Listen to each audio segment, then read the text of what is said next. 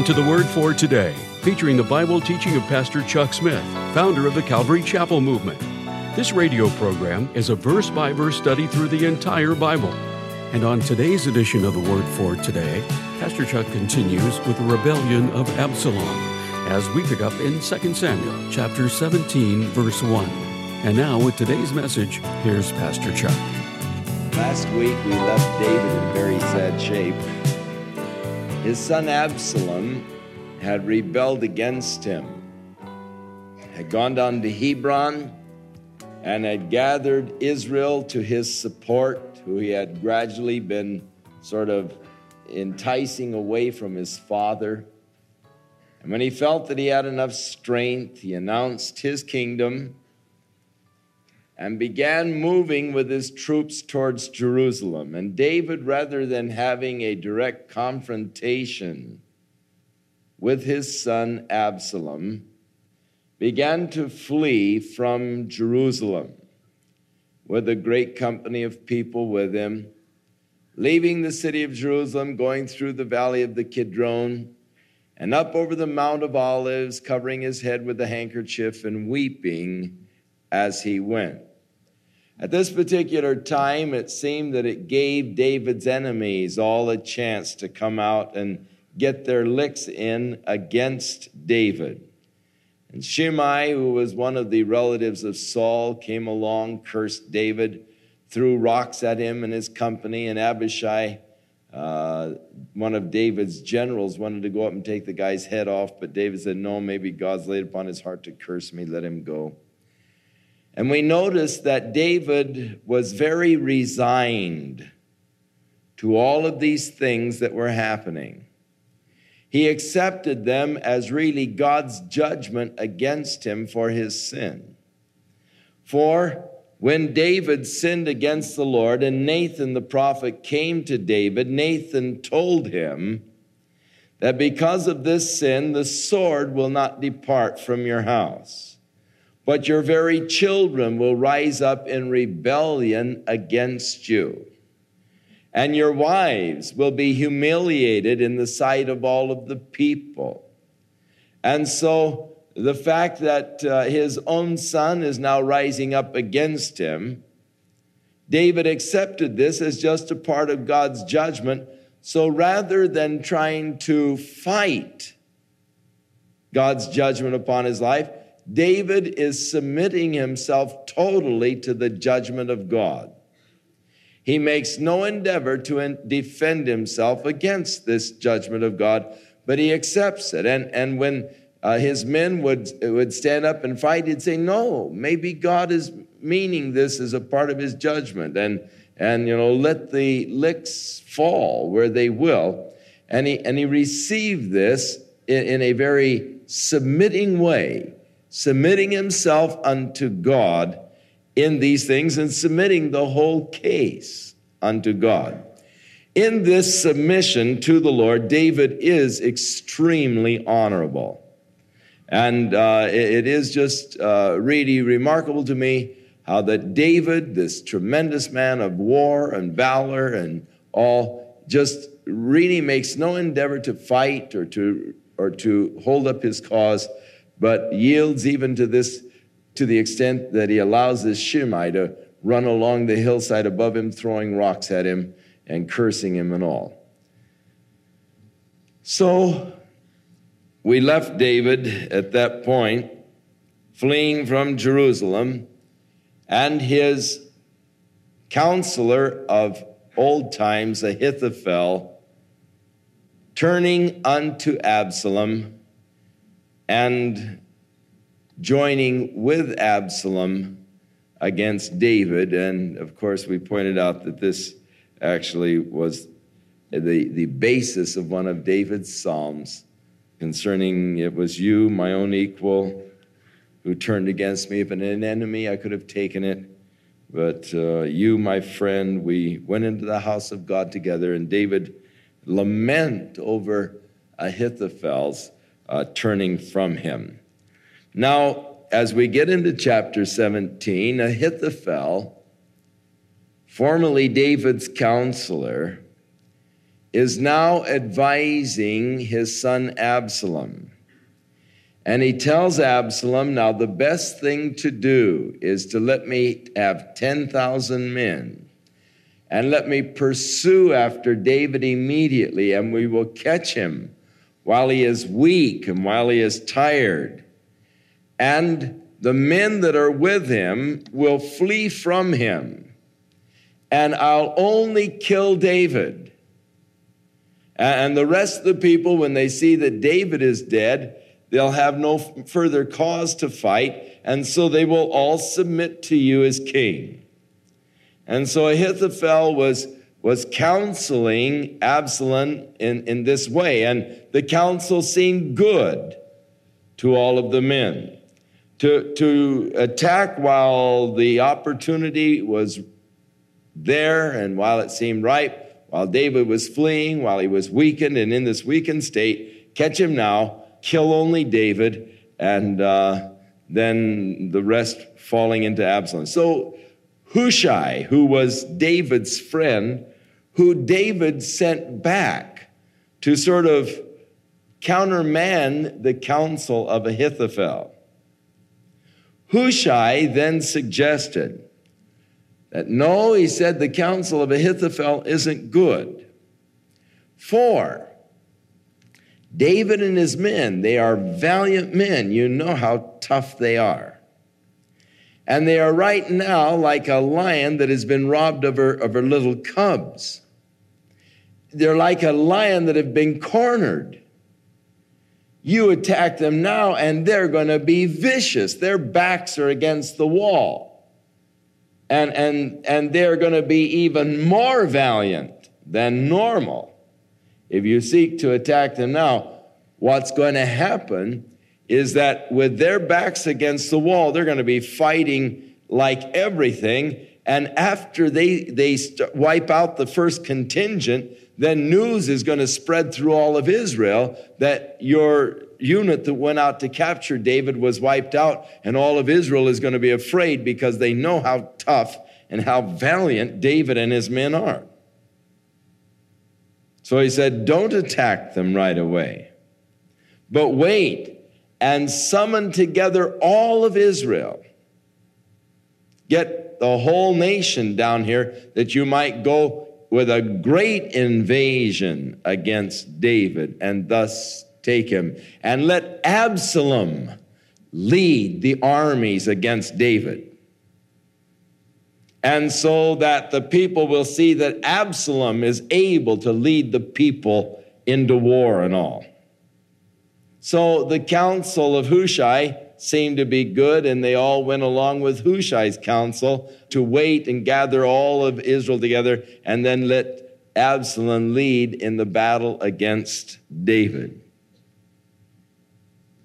So David did have his men stationed in Jerusalem, his CIA, and uh, they said to these two fellows, Run and tell David what the counsel of Ahithophel was and, and all, and let him know uh, what's going on. So these two fellows uh, went out to, uh, well, they said, Go tell this wench and let her go tell him and all. And so, uh, story goes how they hid in a well and so forth. But Ahithophel was a, was a sore loser because he saw that his advice wasn't followed, verse 23, when Ahithophel saw that the counsel, that his counsel was not followed, he saddled his donkey and he arose and went home to his house, to his city.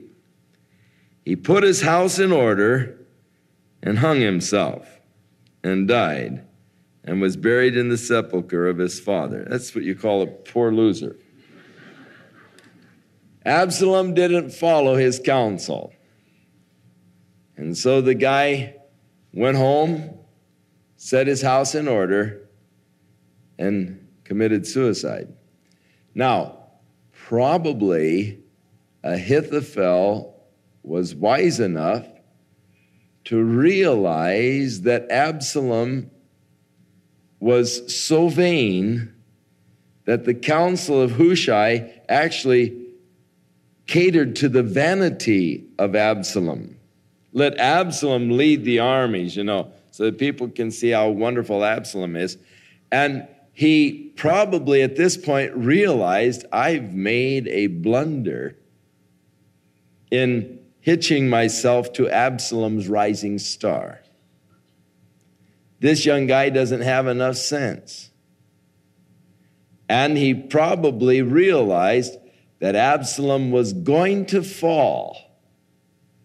And thus he figured if Absalom fell, then it would be his neck in the noose anyhow, because of the fact that he had dealt so treacherously with David and turned against David, his, his, his friend, the one that he had counseled and, and the one that had been so close to him. And, and he realized his, that when Absalom was destroyed, that he would also probably be destroyed by David for this treacherous turnaround on his part. And therefore, rather than fall into the hands of David, realizing that Hushai's counsel was going to lead to disaster, he was only seeking to bail out uh, before the disaster came. Ahithophel, a very wise man, noted for his counsel. He shows certain wisdom in that he set his house in order, got everything all prepared, but then he shows great folly in taking his own life. Wise men often do stupid things, and Ahithophel is a classic example. So Absalom led the troops over Jordan and all of the men of Israel with him as he was pursuing after his father David. And Absalom made Amasa the captain of his host instead of Joab. Now, Joab, of course, was captain or general over the armies of Israel under David. Joab and his brother Abishai. But now Absalom makes Amasa the general over the armies of Israel. And Absalom pitched in the land of Gilead, which is the area up around the southern end of the Sea of Galilee over on the Jordanian side. And it came to pass when David was come to Mahanaim that Shobi, the son of Nahash, of the children of Ammon, and Machir, the Gileadite, brought beads and basins and earthen vessels and wheat and barley and flour and parched corn and beans and lentils and parched pulse and honey and butter and sheep and cheese of the cows for David and for the people that were with him to eat. For they said, the people are hungry and weary and thirsty in this wilderness. So David numbered the people that were with him, and he set the captains over the thousands and captains over the hundreds. And David sent forth a third part of the people under the hand of Joab, a third part under Abishai, who was the brother of Joab, and a third part under Ittai the Gittite. And the king said unto the people, I will surely go forth with you myself also. So now David is preparing to defend himself, and he divides his the people that were with him, the men of war, into three companies. And David volunteers to go with him, and they said, No, you shouldn't go into battle with us. You stay back here. Because really, you're the one they want.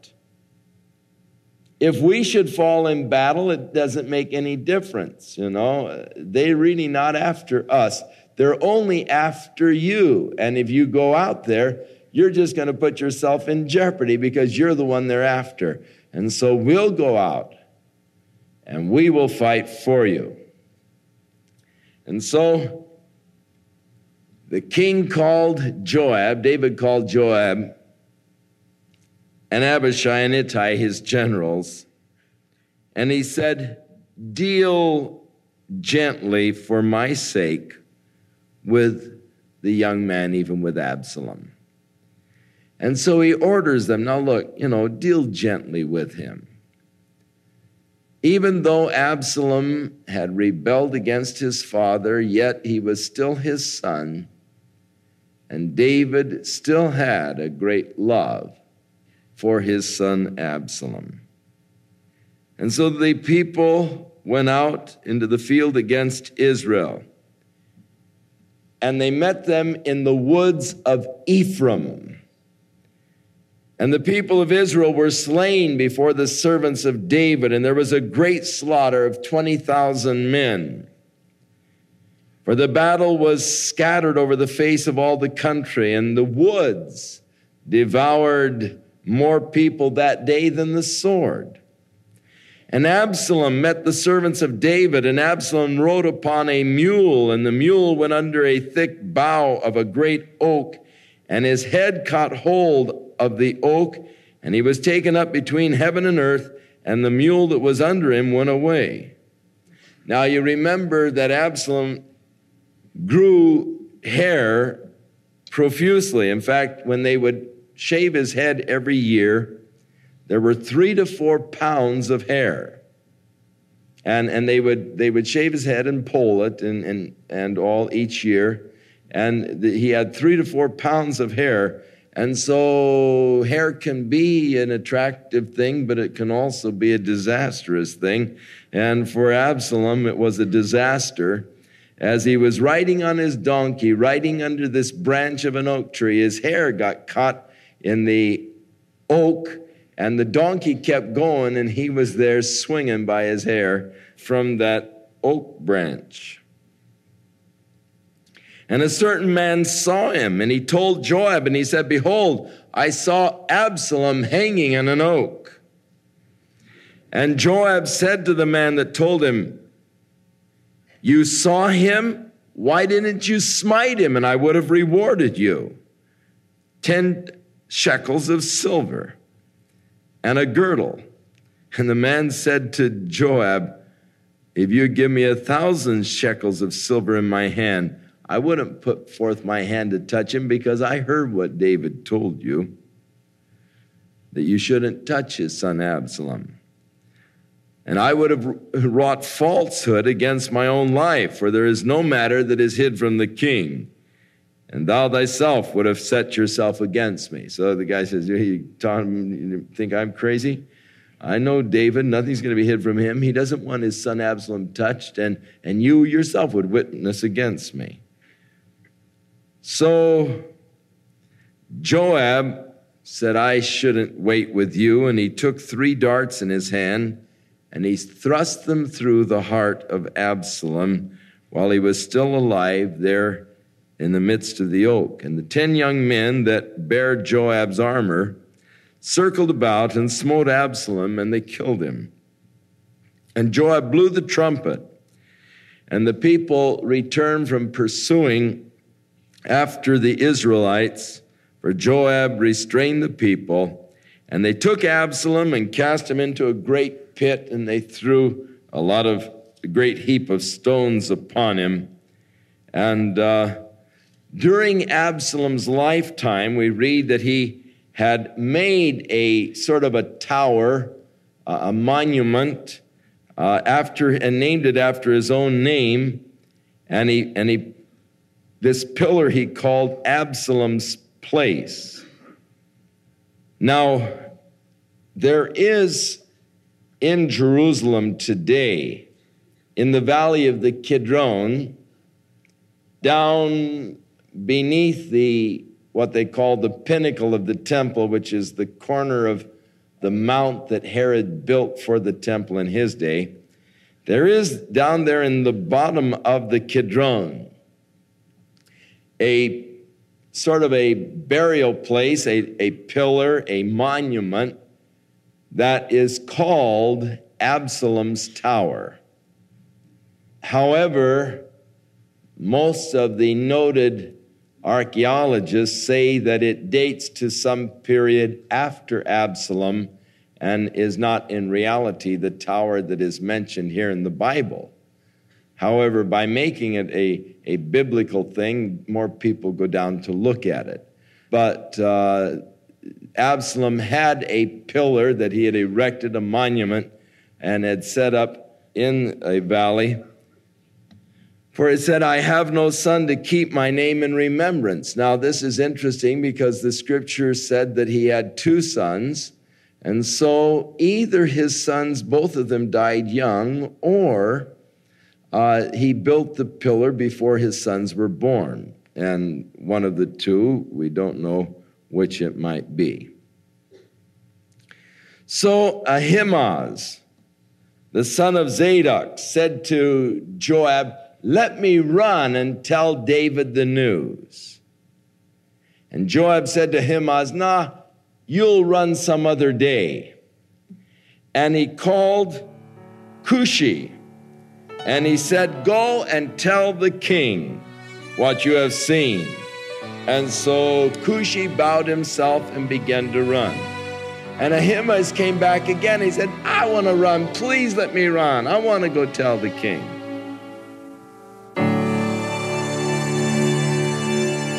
Return with more of our verse by verse Bible study in the book of 2 Samuel on our next broadcast. As Pastor Chuck continues to teach through the Bible, and we do hope you'll make plans to join us. But right now, if you'd like to order a copy of today's message, simply order 2 Samuel 17 through 18 when visiting thewordfortoday.org. And while you're there, be sure to browse the many additional biblical resources by Pastor Chuck. You can also subscribe to the Word for Today podcast or sign up for our email subscription. Once again, that's thewordfortoday.org. For those of you wishing to call, our toll free number is 1 800 272 WORD, and our office hours are Monday through Friday, 8 a.m. to 5 p.m. Pacific Time. Again, that's 1 800 272 9673. If you prefer to write, our mailing address is The Word for Today, P.O. Box 8000, Costa Mesa, California 92628. And now, on behalf of the Word for Today, we'd like to thank all of you who share in supporting this ministry with your prayers and financial support. And be sure to join us again next time as Pastor Chuck continues his verse by verse study through the Bible. That's right here on the next edition of The Word for Today. And now, once again, here's Pastor Chuck. Now may the Lord be with you and bless you. May He give you a good week. May you just experience more and more the grace and the fullness of our Lord. As you yield your lives to Him, may you discover God's blessed plan that He has in mind for you. And may you not come short in any spiritual gift. May you abound in all things in Christ Jesus as we wait for the glorious appearing of our great God and Savior, Jesus Christ. The Lord be with you. And the Lord bless you.